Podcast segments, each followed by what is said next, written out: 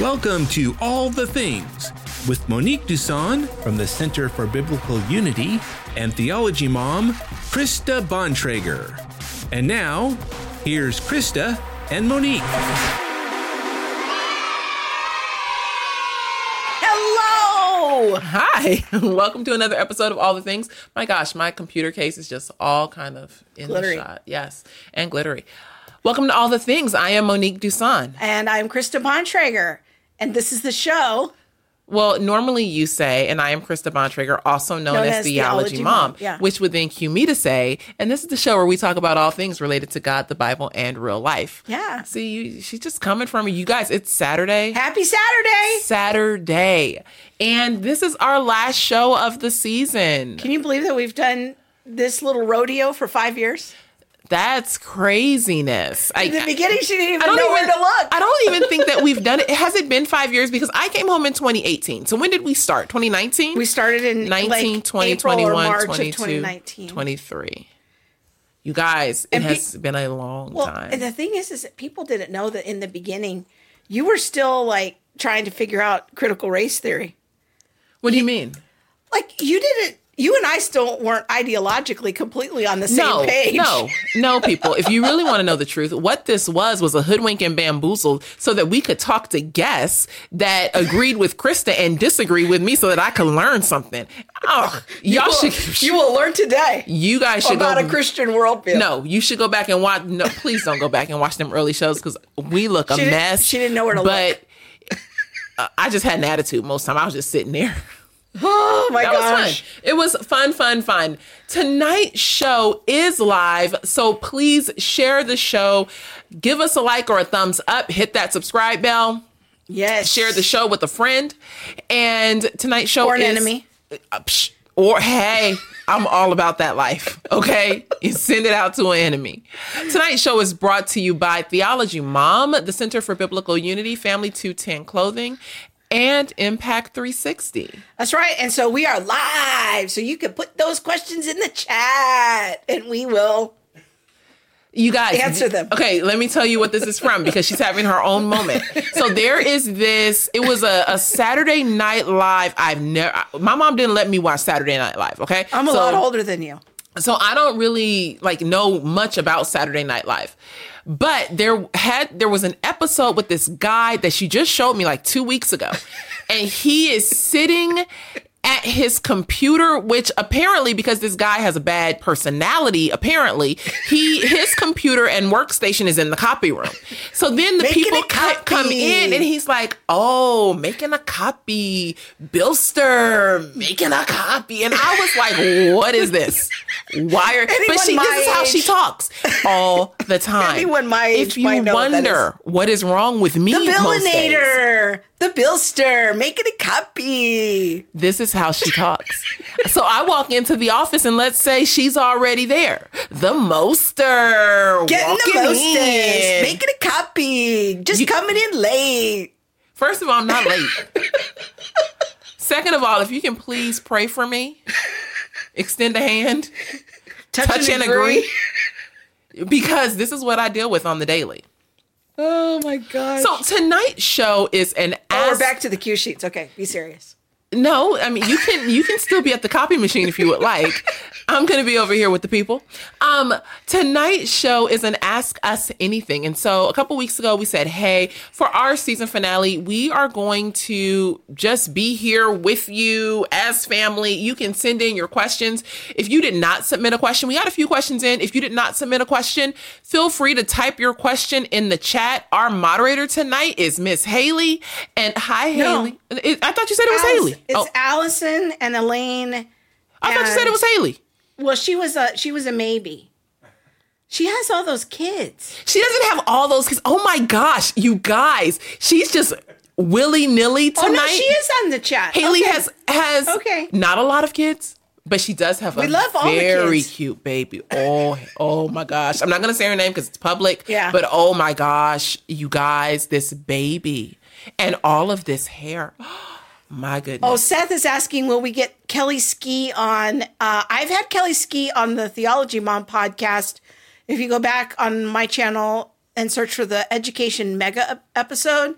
And Kelly and I have been having a lot of back and forth about getting her back on to talk about more topics. Well, I think we should we do, it on, do, we do, do it on C F B U. Yeah, yeah we can I like do it Kelly. on all the things. Yes. What was your favorite show or guest this year? Funny you should ask. We Allison, have a list. With the question. It's so weird. The Bontragerster, yes, making theology, yes. That is, how do you know this? We're the same age. Like, I don't understand. Were your parents letting you watch, what was the name of that show? Saturday Night Live. Saturday Night Live? I don't, maybe I was the I, only one. I was like in high school when that skit was big. And we would say it all the time at school. And I was six. I know. All right. Yeah. All right, so favorite show. What was it? We had we yeah, started off this year with uh, the Carl show. Carl Truman, Uncle Carl. Yeah. And we did the show on Black History Month with Kevin. Mm-hmm. And we had Doug Gruteis on. About Talking about standpoint epistemology. Nancy Pearcey was on. Auntie Nancy. Talking about her new book that's done remarkably well. Yeah, I wrote an endorsement on that book. I know. Dude, I was like, remember when I didn't even know who she was? So Nancy, okay, so uh, in the beginning, Nancy Pearcey did a tweet about the Center for Biblical Unity, and I think she mentioned my name. And I was on my way upstairs. This is still when I lived here in the house. And Krista was like, oh my gosh, Nancy Pearcey just tweeted about you. Now, I didn't the even have... The ministry was five minutes old. I didn't even have a Twitter account, okay? Yeah. Like I. No, you did, because that was how she had tagged you. Oh, okay, so yeah. you, for, she made my Twitter account, okay? This is why it is the real Monique D. I would never call myself the real Monique D. But she was so shocked, and I was like, that's so nice. And I just kept walking. And she was like, come here. You do not know who you Nancy Pearcey is. And I was like, no, I don't. I thought she was somebody from church. Come to find out, she's one of the smartest women to ever walk the planet, the planet Earth. Here we are. It's like a walking encyclopedia. Yeah. Then we skipped down a few weeks. Um, we had Brett on. Oh, yeah, the house church episode. Mm-hmm. You and I did a couple episodes together. So Rep- reparations was a big one. When we talk about, you know what? I think that that episode was not my favorite episode, but we've received a lot of. Um, Boy, I had to talk her into it. Yeah, I was not a fan. That was a hard sell on my part. I'm like, I am not publishing a chapter on reparations until we have a public conversation and I get some feedback. And then I did go back and rework yeah. pretty big parts of that mm-hmm. chapter after the show. It was very helpful. That was the biggest fight we've ever had, I think. That that one, ooh, man. That was, was the rough. biggest fight we've had in a while. Yeah, in a while.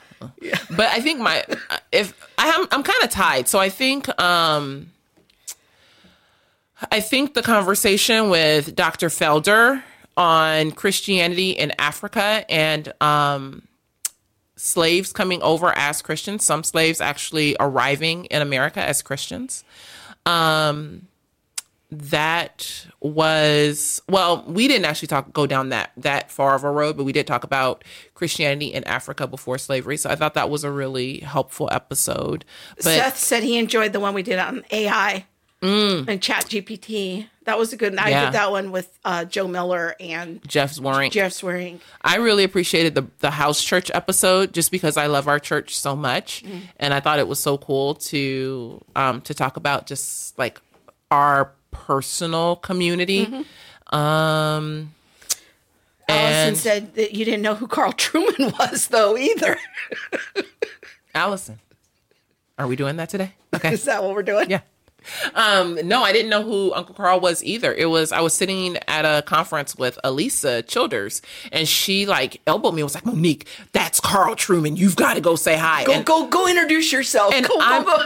I'm like, why? Like, why do I need to know him? Who is he? And she was like, oh my gosh. And then she put her hand in her head and was just like, oh my gosh. And I, was I don't know like, what to do with you. I don't know. But I think one of the cool things about and this is this, I don't mean this in a prideful way, but one of the cool things about just being me, like it, that didn't come out right, but is that I don't know a lot of these people. I don't, I don't, this is going to sound really bad, but I just don't care. Like I, I never am like starstruck or things like that. And so it's just like, oh, this is who this person is and this is what they've done. So let's go talk to them because they're a human. They, they, yeah. they put their pants on one leg at a time and they probably fall over when they put on their underwear. We all are in the same boat, people. Okay, that's quite a visual we got we, going there. You, you know, you trying to put him just kind of tilted his eye. You know, I don't know, how does Thaddeus feel about that?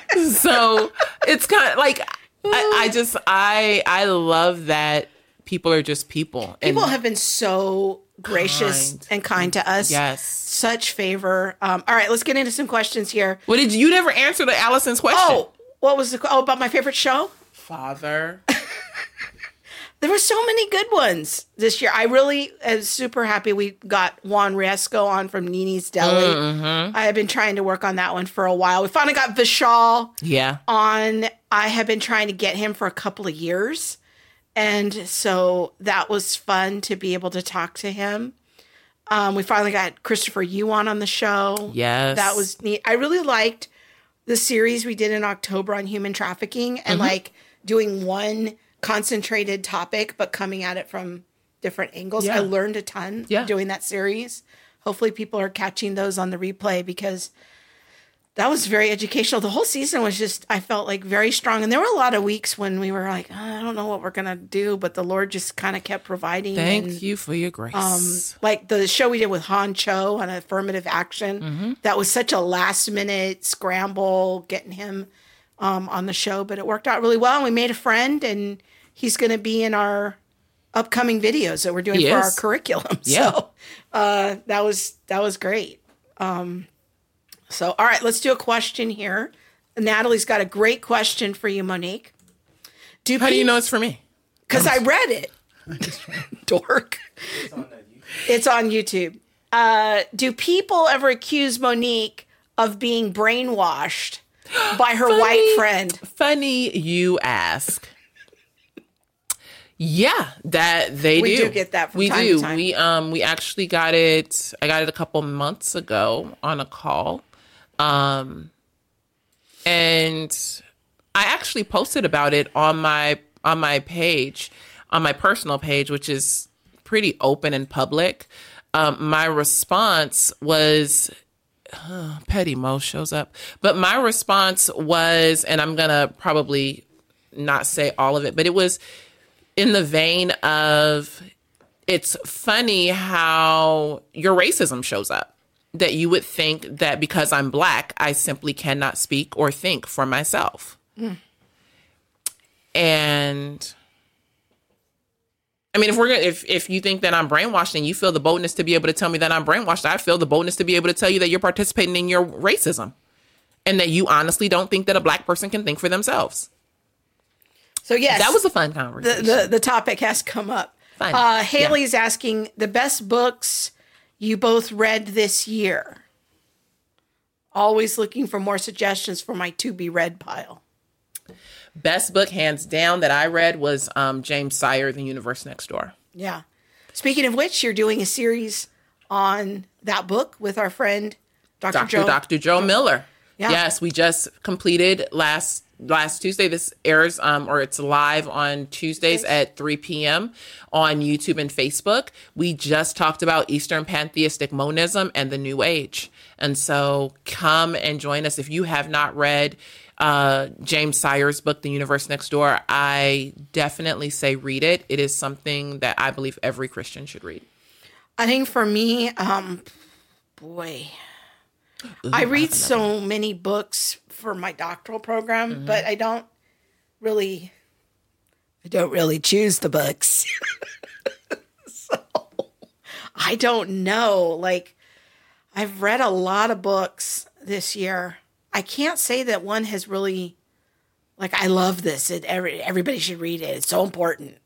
I don't know. Nothing's coming to me. I would say two more. Um, would be Thaddeus Williams' book, Don't Follow Your Heart. Mm-hmm. Not just because he's on our academic advisory council and he's a board member, but it like just don't, we don't follow our heart. I actually had a conversation. My twelve-year-old nephew's with me um, yesterday and today. And we were in Target and I wanted to buy something and he, I was debating and he was like, well, just go with your heart. Follow your heart. And I was like, no, we don't want to follow our heart. And it opened up a good conversation, but thinking about like, when do we follow our heart? Should we ever follow our heart? Um, so I think that's a, a good one. And um, and then uh, Neil Shinvey and Pat Sawyer's mm. book, Critical Dilemma. Very, very good. Very good book. Yes. Yeah. So Catherine said she enjoyed the recent show we did with Kevin Briggins. I'm assuming that was the family meeting. Yeah, the one on Thursday. Yeah, that we did about the war.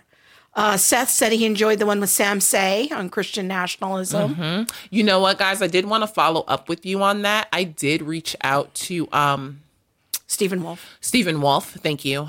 And who had come on the stream. Yeah, he came on the stream, and I, you know, he corrected us about something. And I was like, that's cool. Like, you know, just going based on what I read in your book, this is what it says. And so... It seemed like um, your position. Yeah. yeah I'm, it was what it said.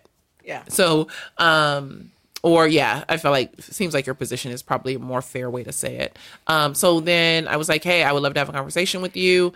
And I put my email in there where he could reach me in the chat. And then I actually reached out to him via email.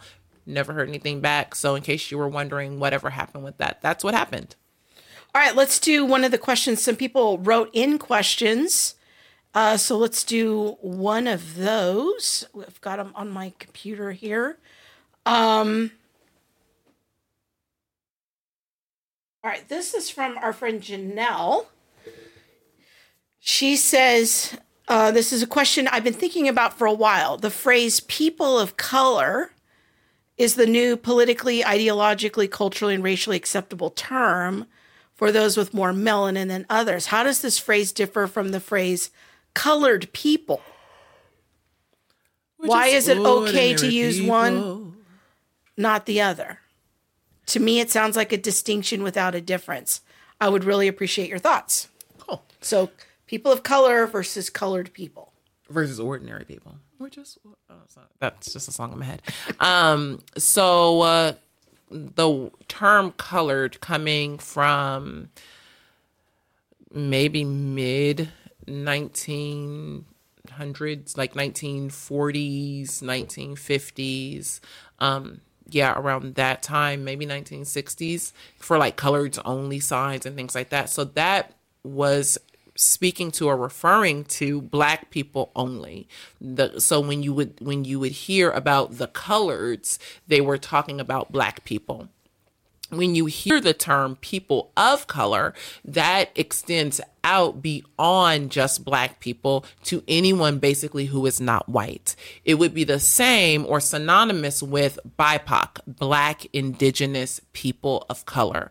So B I P O C is, is probably an even greater extension, or it's more nuanced. So you're looking at the black, black people, and then you're looking at Indigenous people, and then you're looking at all other people of color. So anyone who would be considered maybe a minority um, in our context.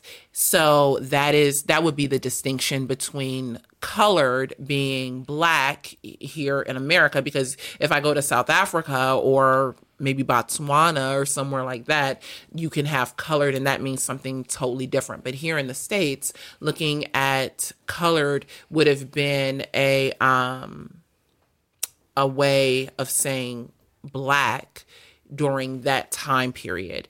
Today, we would say people of color or Black Indigenous people of color, B I P O C. Um, if you're speaking specifically about Black people, foundational Black Americans, or African descendants of slaves, those are all acceptable terms. We aren't walking up to people anymore and saying, oh, look at the group of colored people. But now in South Africa, that has a little different meaning. South Africa, colored is someone who... would not identify as white, also not identify as um, as Black African. They are more the byproduct of um, like the lineage of of of kind of like the pillage of the land um, and all of the colonial things that have happened. So they're, over they're time. Mixed race. It's the it, yeah, a colored person is a mixed race person or mixed ethnicity. Mi- yeah, but um, yeah, mi- mixed ethnicity is actually more appropriate. Um, and a colored person can in in color, like in physical color, does not have to look colored. Yeah, that's you know what I mean. Yeah, you so, mentioned is that a colored person in South Africa can look white like me or look darker, darker than, than me. you. Yeah. So and have or have hair like mine or mm-hmm. have hair like yours or you know what I mean? And so um it just it can run. And those people can even be siblings sometimes. Oh yeah. Yeah. Yeah. yeah. Definitely. All right, so put your questions in the chat if you're on the live. If you've got questions for us, we've got Jeremy f- in here with fire. He mm-mm, mm-mm. Has Monique repented of putting pineapple on her pizza yet? That is from the Lord himself. That's an old running joke. It is. Pineapple, definitely. I haven't, hey, Jeremy, we haven't seen you in a minute. It's good to see you or see you here online. Um, yes, pineapple belongs on pizza. Pineapple and ham, Canadian bacon, however you want to call it. It goes on pizza, and that is how you know you are truly sanctified, redeemed, and filled with the Holy Ghost. Oh, won't he do it? Yes. Okay. All right, put your questions in the chat. All right, let's do another one that somebody emailed in this week. All right. This is from Stephanie. Um, are you ready? I am. I don't know if you're ready. I am. Oh. I think I might be having an allergic reaction to something. If somebody can get me some Benadryl. Um, this is an impromptu. Yeah. Like... I, I'm really suffering right now. Um, wow. Okay, sorry, just in case we so should just, just extend our hand. yeah. uh, I don't know if you can text Abby and maybe have her give me some Benadryl. Um, oh, so here's the question is, a lot of my family members and friends claim to be Christians. Some of them are saved, but they don't attend church. All of them have an excuse, and some of them even admit it's not a valid excuse. Mm-hmm. Will Christians be punished or not go to heaven for not going to church? I'm curious what thoughts you have. So I literally just had this same conversation, like just a little over twenty-four hours ago with a friend. And it's, I think it's a very interesting question. I think that there are many, I know a few people who, um, say, well, you know, I pray or I worship on my own or I... um I just don't like structured don't, religion or I don't like structured meetings. No, I, I, I think, yeah, well, no, I don't think that my friends have gone that far. I think they're they're just like, you know, church is this, it's abusive, it's yeah. X, Y, and Z. And so they feel like they don't need to go to church. Biblically, I was, so I was asked biblically, you know, how do you respond to that? And I thought it was a, a very provocative question, and I, I don't know that I've really thought about like, hmm, how would how would I, you know, respond to this biblically? I think so. What I what I went to was the the way that Christians are called to participate just from the New Testament. And so not, you know, forsaking the assembly of yourself together, coming and doing community community together, that we are meant to hear the word, mm-hmm. um, that we are, you know, meant to worship together, that, or even something like communion, you know, communion wasn't just something that was willy nilly just. You mean like the Lord's Supper? The Lord's Supper. Okay. Yeah. Right. It wasn't just willy nilly, you know, mm-hmm. taken how they, you know, however they want to take it, or, you know, I'm going to give you some and you give me some, we're going to have it Skittles and Coke. And no, com- communion, the Lord's Supper had a very distinct way of being served um, and received and all of that. And so those were the things that I, I talked about, but I also thought about the fact of like, God must be worshiped the correct way. And I think scripture lays that out for us. Um, and so when we think about worshiping the correct God correctly, I think in the New Testament, we see precedent for, for worshiping God inside of community and inside of, you know, a house of worship or a, a yeah. communal institution. Yeah. I think the way that I think about this question is that let's imagine the, the closest thing I've been able to come up with, um, the analogy wise for our relationship with the Lord is that if it's a relationship, think of your spouse or think of your closest friend. Um, if you say that you have a relationship with the Lord and yet you don't know that person's birthday, or you don't know anything about them or their favorite color, or, um, you know, what, what restaurant they like to go to, or you don't talk to them. Like, I, I, I'm going to start to question whether or not you actually have a relationship with this person. And so to me, the the analogy that we see in Gen- or in Ephesians chapter six between Jesus and the church is the bride and the bridegroom. And so you can't say that you love Jesus if you hate his bride. That doesn't go together. Like, you, you can't think like that. So if you're going to say that you are a Christian and that you follow Jesus, but you want nothing to do with his people, then I'm going to question, you know, whether or not you truly have a relationship with Jesus. Because that, if you say, you know, I have a relationship, I'm married to my husband, but we don't talk, and we never, um, we never talk to each other, we never go out to dinner together, we don't help each other, then I'm going to question whether or not you actually have a relationship with your spouse. So to me, the question as it's framed of, will the person go to heaven or be punished for not going to church? To me, it, the question the question that needs to be asked is, is the relationship question. It's like saying, well, if I'm in a relationship with this person, am I, you, you might end up getting divorced if you're completely negligent in the relationship. Mm-hmm. So I don't know. I wrestle with the, the framing of the question, because it's kind of relating to it in terms of rewards and punishments rather than relationship. Yes. Yeah. Because... Because I don't, I don't stay in relationship with my husband based on rewards and punishments. Yeah, that that's not how we relate to each other. But you guys do have a covenant, and the, yeah. there are stipulations in the covenant. Yeah, and but that is... that also, I, I was going to say that also though doesn't mean that your marriage must be based on works. Just like our salvation isn't based on the work of going to church, right? Exactly. But our salvation is based on co- a covenant right. relationship. So how are we participating with the covenant? Yeah. How are we participating with what, you know, is laid out in the New Testament? Okay, Haley's got a question here. She says on YouTube, I've noticed that since we have begun to focus heavily on God being all-loving, which of course I agree with this attribute, and we exclude any wrath or judgment from the view, the... from the view we have of God. So how do you see Christians talking about hell in today's world and future when we are doing evangelism and apologetic ministry?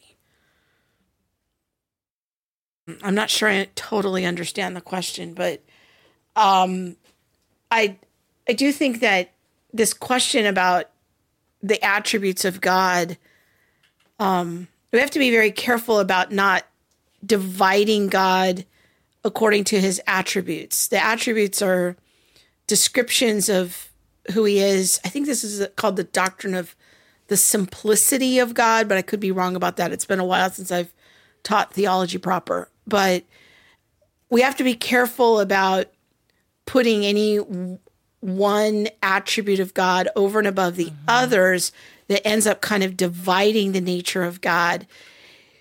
And yet at the same time, it is interesting to notice and reflect on, and I'm not one hundred percent sure what this means, but that the holiness of God is the only attribute that's described um, to what I call the third power, is that he's holy, holy, holy. That's what I was gonna say. It says it multiple times in Scripture, holy, holy, holy.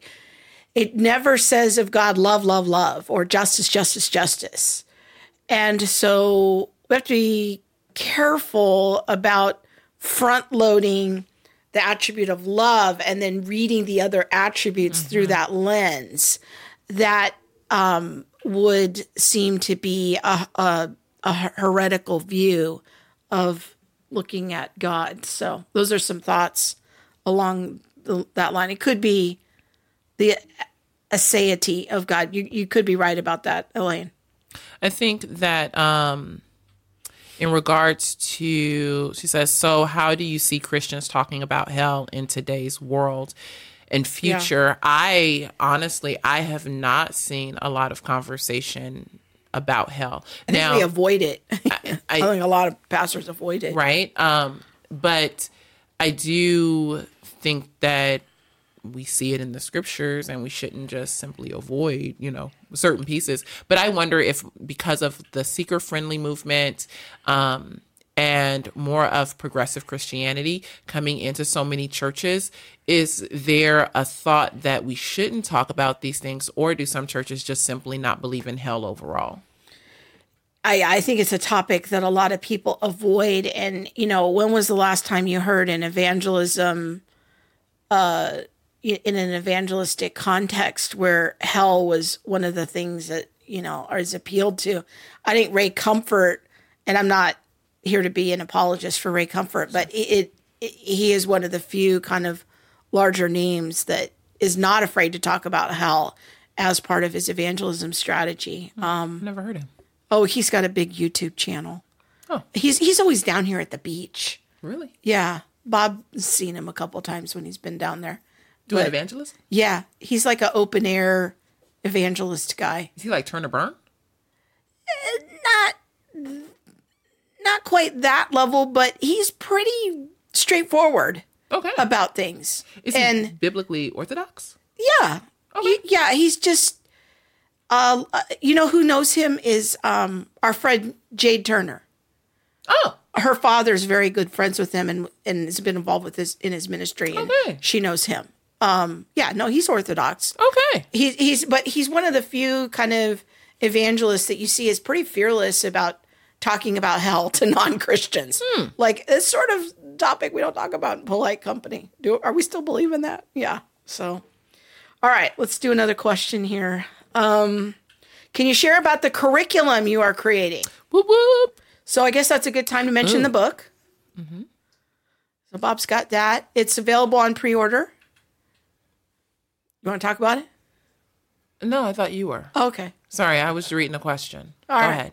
So our book is called Walking in Unity, Biblical Answers to, they still have the wrong subtitle on Amazon, uh, Answers to ten Questions on Race and Racism.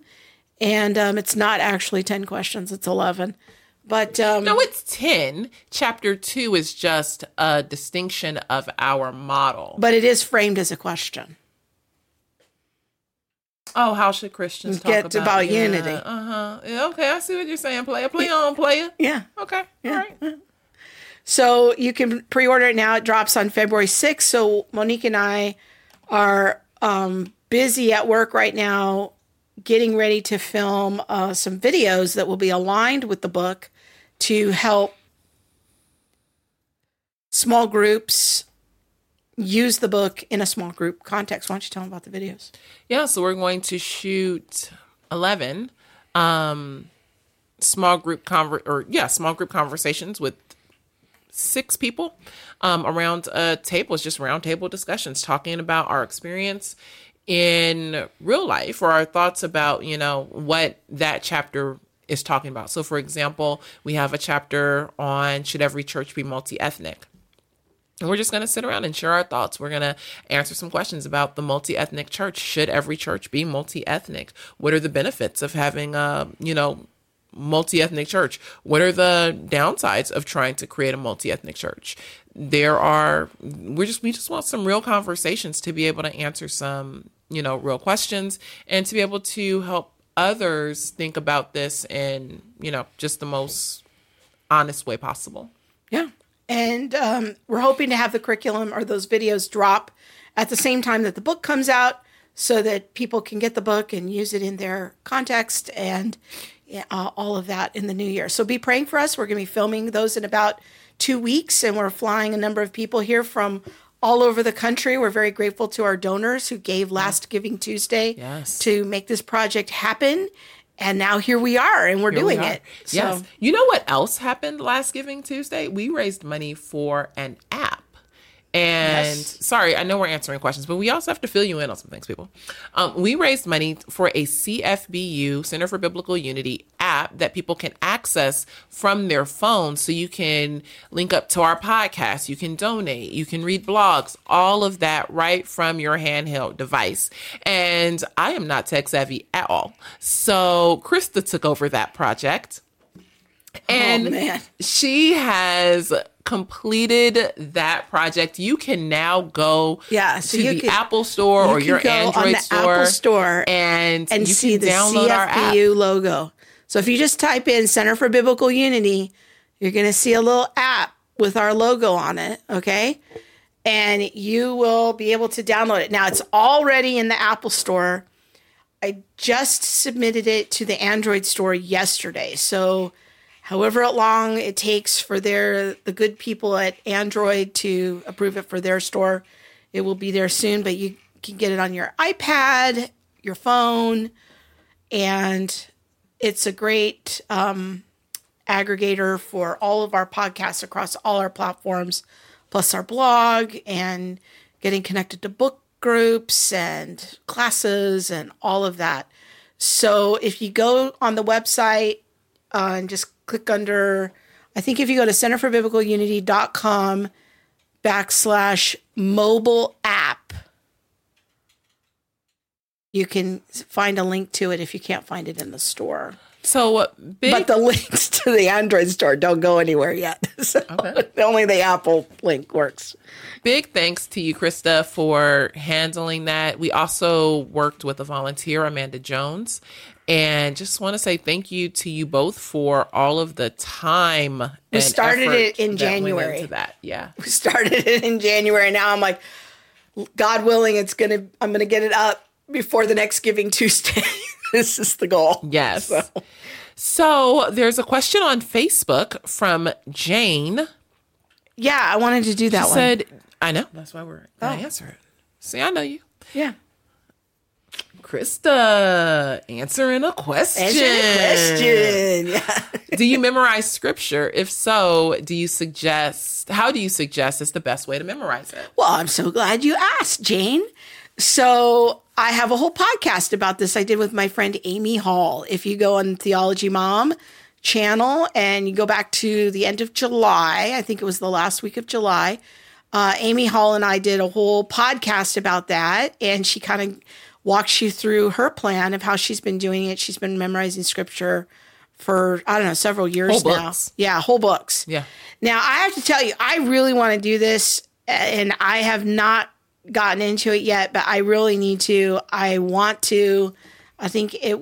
Um, Amy persuaded me of the usefulness of it, um, and so this is an area that I need to grow in and am wanting to do. So that is a great uh, place to start. So you can check out that podcast. Maybe the moderators can put a link to it in the chat for you. So I actually had a conversation with Amy Hall and Elizabeth Urbanovitz from Foundation Worldview. And we were, I think Elizabeth was taking us to the airport. And I didn't realize that memorizing whole books of the Bible was a thing. You guys, I'm so behind. And so they talked about the, the way that they do it. And I don't have full chunks of the Bible memorized, but man, it is a goal. I feel like you, like it's such a goal, especially the book of Ephesians. And so what I've been doing is really just reading and reading and reading over and over and over again. Yeah, you've been doing that a lot this um, year. Just yeah. really trying to dig into, to know what the word of God says, to have it in my heart, not just in my mind. I listen to it when I drive, when I'm walking. Um, I just kind of have it on repeat. And in addition to that, though, um, writing questions. So I still like... I've read through Ephesians, I don't know how many times, and, you know, we have complete talks out of the book of Ephesians. Um, but still just finding questions every time I read, like, oh, I wonder what this means. Oh, I haven't thought about that. Oh, I wonder how that shows up like this way, or, you know, what was meant by that. But yeah, as far as memorizing goes, I have just been like taking small chunks And, you know, just reading it and rereading it and trying to get that into my heart. Um, it reminds me of like being a kid. Did you ever do like poetry contests or spoken like like um, oratory contests in school? No, we never did anything like that. Oh my gosh, I used to. We had love other it. kind of things like I, I um, we had like writing and printing, like penmanship, hmm. um, kind of things and competitions. But yeah, no. Um, why the book of Ephesians, Jane asks, is the book of Ephesians for me is because for so long, I didn't understand God's model for family. And I think that the book of Ephesians really lays it out very nicely that um, we it is to his good pleasure to adopt us, that the dividing wall of hostility has been torn down, that we are brothers and sisters. And then how, like when you go over to Ephesians four, like, how do we participate with one another? Then you see, you know, how are husbands and wives supposed to treat each other, and how are, you know, parents and kids supposed to act toward each other? So it, to me, it's just a big book of family that I really appreciate. And I think based on my background, um, that the book of Ephesians has really been helpful to help counteract or counterbalance some of that. It was pretty critical in your journey. I love it, the, the comments you guys are making about the podcast I did with Amy Hall. Kristen says, Amy Hall inspired me. I'm all, I almost have all of Colossians. That's amazing. And also so much opportunity to share passages about who Jesus is. It feels mm-hmm. so good. And then Jeremy said, oh yeah, thanks for the video about memorization. I'm in the process of memorizing Jude. Ooh, That's yes. so great. I'm going to try to remember to reach out to Amy and let her know um, what inspiration she gave you guys. She'll, that'll really encourage her. Jude is my book. When he be talking about snatch him. I'm like, yes, Jude, snatch him. Yes, the book of Jude. All right, now there was might a, be out of context, but still. Jeremy him. also had a question a little earlier, Bob, if you want to scroll up. He says, do you have any thoughts about near-death experiences? Do you think they involve real encounters with Christ, or are they tricks from Satan? Uh, I've seen so much or posted on that recently. Are they other physiological phenomenon that we don't understand? Oh, well, okay, so a resource to think about. Uh, Gary Habermas and J P Moreland wrote a book maybe twenty-five or th- close to thirty years ago called, I think it's called Immortality. Um, I can see the cover. I have it in my library. And Doctor Habermas and Doctor Moreland talk about near-death experiences. Beyond death? Uh, maybe they released it under a new title. There's, yeah, it's this one. It's this blue one. It's okay. the the old one, but maybe they re released it under a new title. Um, and they really try to help sift through near death experiences, and they kind of see them as part of a case making that naturalism is not all that mm-hmm. there is. Yeah. yeah, and that they these near death experiences at least give us evidence that the natural world is not all that there is. I think that whether or not all near-death experiences are from God, I'm a skeptic of that. I, I think that could be possible that some of them are. I think some of them could be deceptive, and I think some of them could also be phys- physiological. How to weigh that out, I'm not exactly sure. But I do think we're going to start hearing more and more claims as psychedelic ad- adventures with psychedelic drugs and sp- as a gateway to spiritualism continue to grow. I think we're going to see more and more reports of the spirit realm. And we're going to have more and more gateways to think about. So I don't know. That's a resource to commend to you. If that is still on the stream, you might want to add something. So, all right. Future said Monique is always going to look for an opportunity to snatch them. Pray from my heart. It's true. It's so true. Yes. all right. You all want right. to do another one? Yeah. Okay. So these are from Elaine. She had forty-five questions. We love Elaine. Um, she sent them in this week. She was like, I am not missing my opportunity, yeah. people. So, all right, I'm going to pick one. One? Well, I'm gonna, Elaine like that. Well, we're not going to have time she to go She says I got more. I'm sure she does. Go all ahead. Right, let me pick one. Um, I got you, Elaine. Hobbies. Do you have any hobbies or do you not have time? Ugh, sadly, sadly, I don't have time. Um, if I did, it would be dancing. And I, I've thought about taking like a Saturday morning dance class. Unfortunately, I'm not here most Saturday mornings. Um, and when I am here, I would rather clean on a Saturday morning. I love, love to clean. Now, when you first came, um, that was something you, you were When I first came, I took a dance class. Yeah. Yeah, the community or college. Two, yeah, yeah, one. Yeah. But um, so dancing, writing. Um, I would love to start writing poetry again. Can we start the public campaign um, for Monique to start writing spoken word poetry? I love writing spoken word. Um, Can we start bombarding her with, with that idea? I've been no. trying to work on that for several years to do some spoken word poetry related to unity. I, I can't get Maybe. on board with it. Um, gosh, another thing as a hobby is, you know what I would love to do that I have never said like publicly, like open before people?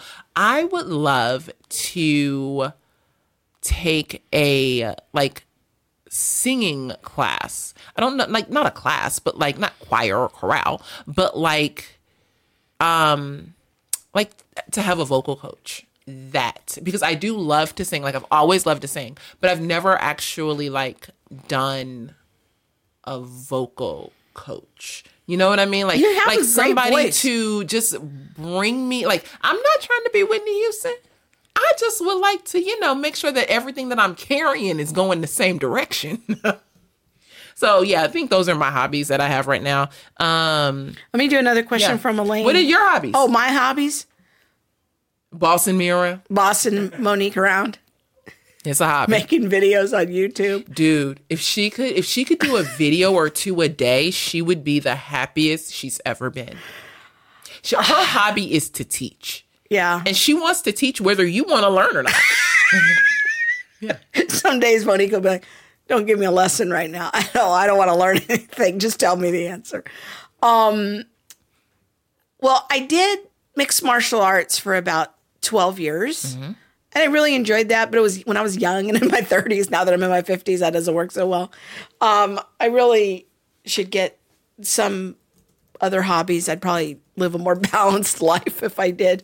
But uh, I, it's something that I, I, to be honest, I just, between working on my doctoral program and doing C F B U full-time and traveling and speaking, uh, I just don't have any hobbies in my mind. I think things I would like to do. Um, if I could have somebody come over to my house like every weekend and help me and like in real time, teach me how to garden, I think I'd really enjoy that. Like I would really love to have a garden, but I need somebody to do it with me. Like that would come over on Saturday mornings and, and like spend two or three hours with me in the yard doing it with me and like helping me learn. Well, I mean, okay, we could totally... Okay, so... Uh-oh. I haven't talked about this publicly either, but I started gardening. Well, not really gardening. So, it's like gardening-esque, because I don't like dirt. I wonder if Elisa's available. Well, I'm there with my life. I enjoy cooking.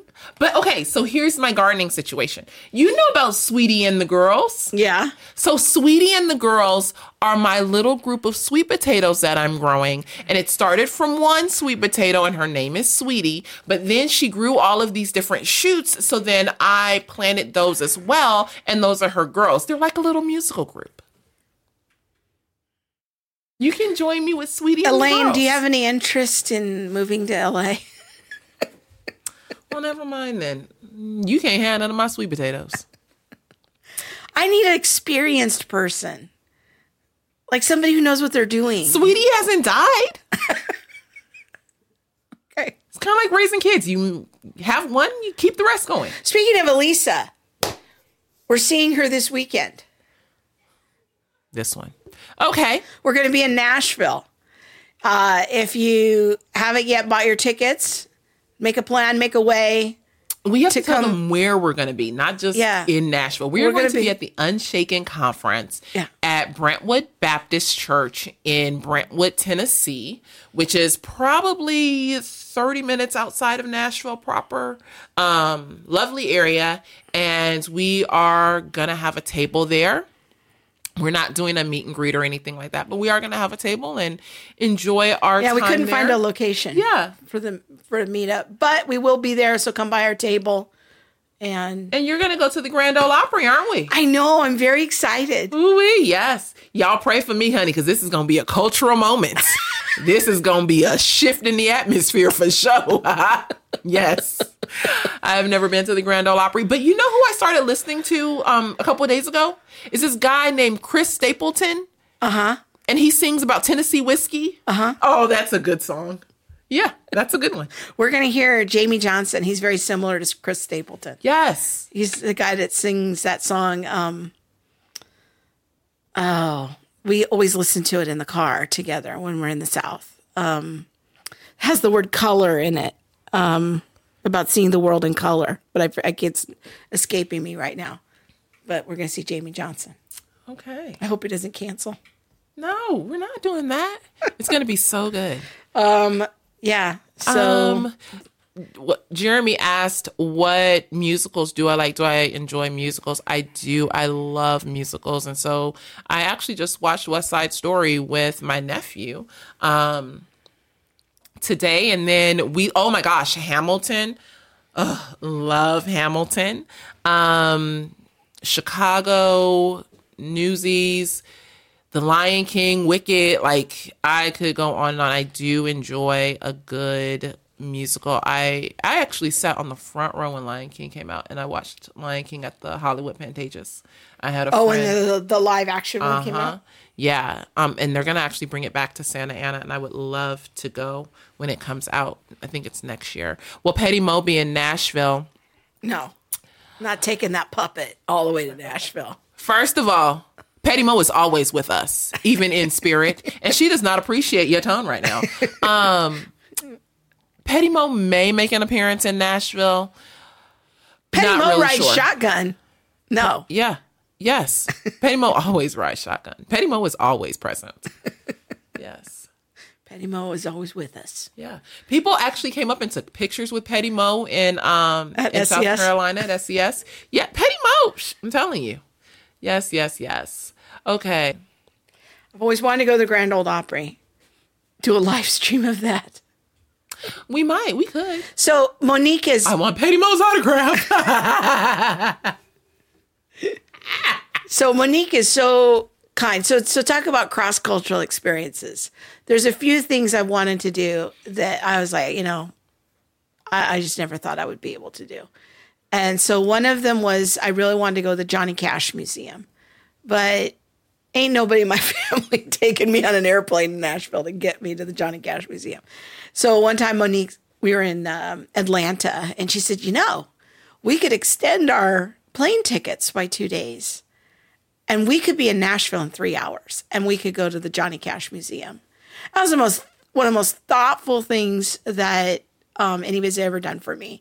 And we had such a fun day that day. We went to, to the Ryman and to the Johnny Cash Museum. That was just such a nice little memory. And you're such a good sport about doing things that are just totally outside your comfort zone, just for the sake of Shoot, kindness and friendship. Look, we we gonna have, we gotta do it. Like it's just it's about having fun. It's yeah. about having fun and enjoying the moments that we have. Yeah. So that was, yeah, that just meant so much to me. And then another time, she was like, "Well, what's something else you would like to do?" I said, "Well, you know, someday I'd really love to go to Dollywood, but I know I'm never gonna get there. It's really remote and everything." And then we had an opportunity to do something out there in Pigeon Forge, and she took me for a whole day to go to Dollywood, and we got to do whatever. And that was just such a fun memory. And mm-hmm. so it just, it it's like the, just the thoughtfulness of those, those little things. And she took me very early on. She took me to the Eric Church concert. concert. Oh, the Eric Church. You talk about, okay, now here's oh, some cross, cross-cultural mess. This, I call it what it is. This is a mess. So Eric Church, he's starting out. It was, it was for her birthday. Yeah. And I remember I wrote your card and I made like little graphics. So I had something with like air or like wind, air, and then I don't know. It was a whole bunch of things, but it ended with church. And she finally put it together, Eric Church. But what about Eric Church? And so we finally understand we're going to the Eric Church concert. We get here, y'all. I, first of all, I was the only black person, I think, in the building. It's like thousands of people. Ah, honey, I am sticking out like a little piece of pepper. I was like, what is happening? Urban hillbillies. And then all of a sudden, the lights go way down and people take off their boot. And they start waving their boot in the air. I was, honey, do you know how much I paid for these shoes to be this cute? I'm not taking that off. Yeah, people just waving their little boots in the air. It's in one of the songs, is the these boots. So people took off their boots and See, they started waving them. In some cultures, they wave their boot in the air. In my culture, we wave our hands in the air like we just don't care. But I don't know what in the world. Yeah, I was, y'all, I was she's, just sitting she's here. She's such a good sport about it, though, taking me to all these places I would probably never get to go. So it's, I'm really excited when I said, asked her if she would go to the Grand Ole Opry with me next week. She was like, absolutely. Yeah, so we are definitely going. And eventually, we okay, so you We're guys. We're a nineties buddy cop film, Elaine says. I don't know what that is. Oh. Okay, so here, here is, no, Haley said that. Here is what we are going to do. And I'm going to need some help. And you guys can reach out. If you guys have connections or ways and that you can think about how I can do this. She really wants to go to the Waltons Mountain Museum. I didn't know the Waltons were, I had never heard of the Waltons until I moved into this house. But they're a whole family. And they got grandma and grandpa and like twelve kids. And Seven. Same difference. And all these things. And so, Haley, I think the Waltons might be in West Virginia. Like, they're in West Virginia or are they in like um, think, South Carolina? No, I think they're in technically in Virginia. They're near Charlotte's, Charlotte. Town or Charlotte. Charlottesburg. I don't know, but Charlottesville, Charlottesville. Yeah. Either way, this is where I must get her. Yes. Yeah, so if you guys have any we ideas, need a speaking engagement to get us or yeah, I, near. Yeah. I have no the idea. Vicinity. But, um, yeah. So this is, this is just our good night, John Boy. Yeah. Good night, Mary Ellen. Moonshine selling sisters. Y'all don't talk when that's wrong. She said we moonshine, moonshine selling sisters. You guys. All right. We got one more question here. I'm, I'm, I, you know, I'm going to leave the moonshine alone. But hey. All right. Uh, this is from. An... Where's Elaine? Elaine had four questions. Where's her other question? Well, we'll come back. She can get to the back of the line since she had. Uh, Y'all don't few... be doing Elaine like that. Uh, well, we're going to do one more, and then we'll see how the time is. Elaine, I got your back. I'm of trying. All the shenanigans. Okay, let's go. All right, this is from an anonymous person. Okay. All right. Can we be united with those who claim to follow Jesus and live in the Christian faith, united by core doctrine, but perhaps believe mistakenly, falsely, or misunderstanding the canonic theology of form of Jesus. In other words, Christ emptying himself in a way that removes his deity. Now, this person's speaking about an error that sometimes comes up in the Bethel um, neo-charismatic stream. This is what this person is asking. So basically... You will have to answer this question. Yeah. I, when I can, read it, I was like... Can we be know. in fellowship with people who believe in this particular error um, that circles around in some Bethel... circles. So, um, to the anonymous person, I have a whole video about this error on my YouTube channel. I think I did it in twenty nineteen, and it has Todd White in the thumbnail. And, um, it's not the one about the fire tunnels.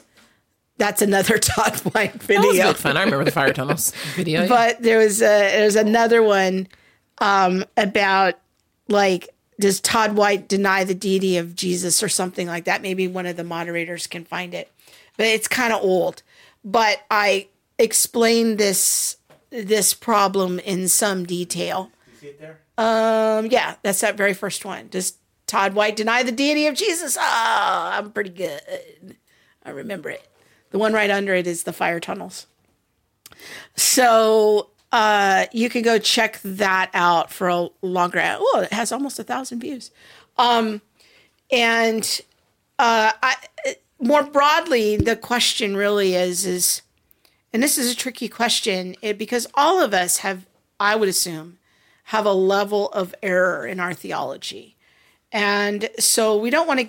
Or room it, for growth. Yeah, and, and so there. Yeah, that's that's an important point too. Is we don't want to engage in like there is a case to be made about core doctrines and looking at the Nicene Creed and this sort of thing, and having fellowship over these cores and and this issue of the the deity of Jesus is one of those core issues. So you're asking the right question. The question is, does the person knowingly and intentionally deny core doctrine? Because I'm not sure that I really had a way of understanding and explaining the Trinity accurately until I was probably in my late twenties and had taken some doctrine classes. That didn't necessarily mean I was a heretic. It, it just meant I was uninformed and I had room to grow. In, in my opinion, and I think that, you know, church history would have this precedent that a true heretic is someone who knows what the Orthodox view is, but actively denies it. Okay. I'm not convinced that that's Todd's White's, Todd White's position. And kind of the bottom line of that video, as I remember, and again, it's about four years ago, so I could be wrong about some of the shades of what I said there, but I don't know how much doctrine Todd White has had, like formal instruction. I want to give him the benefit of the doubt that maybe he's saying some things when he hasn't been properly discipled or properly catechized. And that if he had men in his life to properly teach him, or he would like to come on my channel and watch some videos, um, and he would understand what this error is.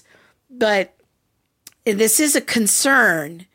And, um, but for the average Christian, if you're in a fellowship with people who hold to this error, it's tricky because they have been discipled potentially in a wrong way.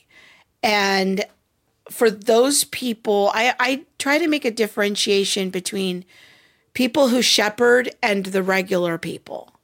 For me, people who shepherd and have errors, I feel like they need correction or a stronger kind of correction. Regular people who have just been discipled by these errant shepherds, I have a lot of patience and long suffering for them because They're, they've been improperly taught. And so I want to try to disciple them or be a voice for something different. But I try to have a lot of patience with them, pray for them, and trust the Lord to provide some kind of interruption in their thinking. I'm a little bit harsher with the overseers and the shepherds because that's kind of the pattern that I see of Jesus. Is that he's a little stronger with, with the with the teachers, but he's very patient and compassionate with the people who are under their instruction. So those are a few thoughts. Did you want to add no, to that? No, I don't. I, you got nothing to say? No, just here. Just here. So. All right. All right, I think we're done. I think we're done. Oh, you have one more of Elaine's questions. Okay, so pick one more Elaine question. Yeah. All right. Elaine's good to us. All right. We need to be doing yeah, her right. She is. Doing her so right. So faithful in uh, yes. moderating. Okay. When you don't know something or don't know enough to formulate a view, Where do you look first? A person, books, podcast land, Google? Well, I want to do the second question too. Um, oh. When I don't know something, yeah, I think the because because there was a lot I didn't know um, about the scriptures. I first I first try to look to see if there's any kind of anything I can pull from the scriptures. What truth can I pull from the scripture? What kind of principle can I pull from the scriptures? How can I think about it from the scripture first? Now, that doesn't mean that I'm going to stop at the scripture. I will also look into sociological texts and see what they say about something, or um, research, you know, to see what other books have been written on it. But I first want to see, is there anything like this in the Bible? What, what, you know, does the Bible have to say? Is there any kind of way that I that I see something like this in the scripture? Just because for so long I only looked to sociological texts first, and well, you see where that had got me. Not so well. So yeah, I think when I don't know something, I'm definitely going to try and look in the scripture first. Now, let's say it's something that I already know is outside of Christianity, like Mormonism or um, critical Muslim theory, because I've been doing a lot of reading on that lately. Um, so that I just automatically go right to the first source. I just, I look to see, you know, what are, who, I'll look up a book on Amazon. What are the reviews? What are people saying? Um, do, do these people have any academic journal articles written that I can, you know, read? What, what's really being said, and, you know, by whom in the field? So I wouldn't need to go to the scripture first on that, because I already know what the Bible says mm-hmm. about cults or heresies or, you know, that kind of thing. Um, yeah. So what about you? I think for you, for me, my strategy is always, if there's something I want to know, I go to Google and I start looking around, like, is there a video or a short article? Like, I look for, and I think I, I outlined my strategy in a podcast I did earlier this year called Discipling Yourself While You're Discipling Your Children, something to that effect. But really, it's principles for everyone. It's not just for parents. But toward the end of that, I kind of outlined my strategy in the last third of that teaching. So the first thing I do is I look for a short article or a short video, like ten minutes or less, on a topic, just so that I can usually orient myself to some of the vocabulary and major ideas. And then if I want to go deeper than that, then I look for a longer video or a long-form article. And then if I want to go deeper than that, then I start looking for books. So most of the content that I digest is, because I get so tired of staring at screens all day, most of the content when I'm researching something, I start with podcasts or videos, and then I just listen to them. I don't watch them. And I, I do a lot of that at night. Um, when I'm getting ready to go to sleep. So y'all, when she get, so when we travel, f- friends, family, brothers and sisters, when we travel to help save on costs, whether we're paying for it or somebody's brought them, brought us in and they're paying for it, there's really no need for us to get two hotel rooms. So we just get like one hotel room with two queen beds. But before she goes to sleep, she got to turn on her podcast. So people, I can talk about anything basically, because you got to listen to the podcast. And then sometimes I'll just have to wake her up and be like, can you just turn the podcast down a little bit? Like, yo, it's three o'clock in the morning and we still talking about this. Can we, you know, I have insomnia issues. That loop needs to go away, because we can't just, yeah, yeah. So, but I'm always, I'm always like trying to get in content as we're driving or traveling or whatever. And so the primary way I do that is through podcasts. So that's yes. kind of how I do things. I want to do the second question. Oh, I thought we were done. No, we're not. Okay. Um, as you consider young people in the U S A modern culture, if you could hack their brain and install a few basic truths or principles, what would you give them? Why don't you go well, first? Well, first we have to talk about the category fallacy of the mind-body problem here. Elaine gonna come for you, and I'm just gonna sit back and I'm just gonna be like, go ahead. J P. Moreland has a whole book about it. So we don't hack brains. That's not, we don't think in our brains. We think in our minds. But um, yeah, I think the biggest thing is that the biggest challenge today, I think, it just is the most fundamental thing is, a lot of young people just don't believe that objective truth is a thing. And so it's really hard to get a conversation off the ground about whether or not a worldview is even true if the person has no concept of truth being objective. So a certain person that I used to talk to a lot about race issues used to believe that all Truth was almost all truth was relative according to culture. Who are you talking about? I don't know. And um, this this person had it was a, a little bit of a road we had to walk. That there were certain truths that were true for all people in all times and all places. So that that's a big one. Um, the other one is that I think that we're going to see increasing problems with because of the internet. Is uh, and also the rise of A I, it's going to make it harder and harder for young people to really know who's telling the truth. And because there's so much information out there to sift through, it's really hard to know um, who's even telling the truth. I, I think, to me, those are two of the big issues. What about you? Um, two things. I think if I could just put things in their mind, um, I would impart the reality of identity, that they are created with a distinct identity um, that is given to them by God, mm. regardless of what the culture says. Right now, the culture is so loud that it just... And, and and our kids have such access to everything, everything all at once, ev- all at once that it, it it just inundates them, and then it confuses them and it overwhelms them. Yeah. And many of them just kind of shut down and they just accept whatever is spoken over them about them or whatever they're told they should be. And I think if I could impart anything to them, it would be just the truth of identity, yeah, and then the truth of the reality of God, that God is real.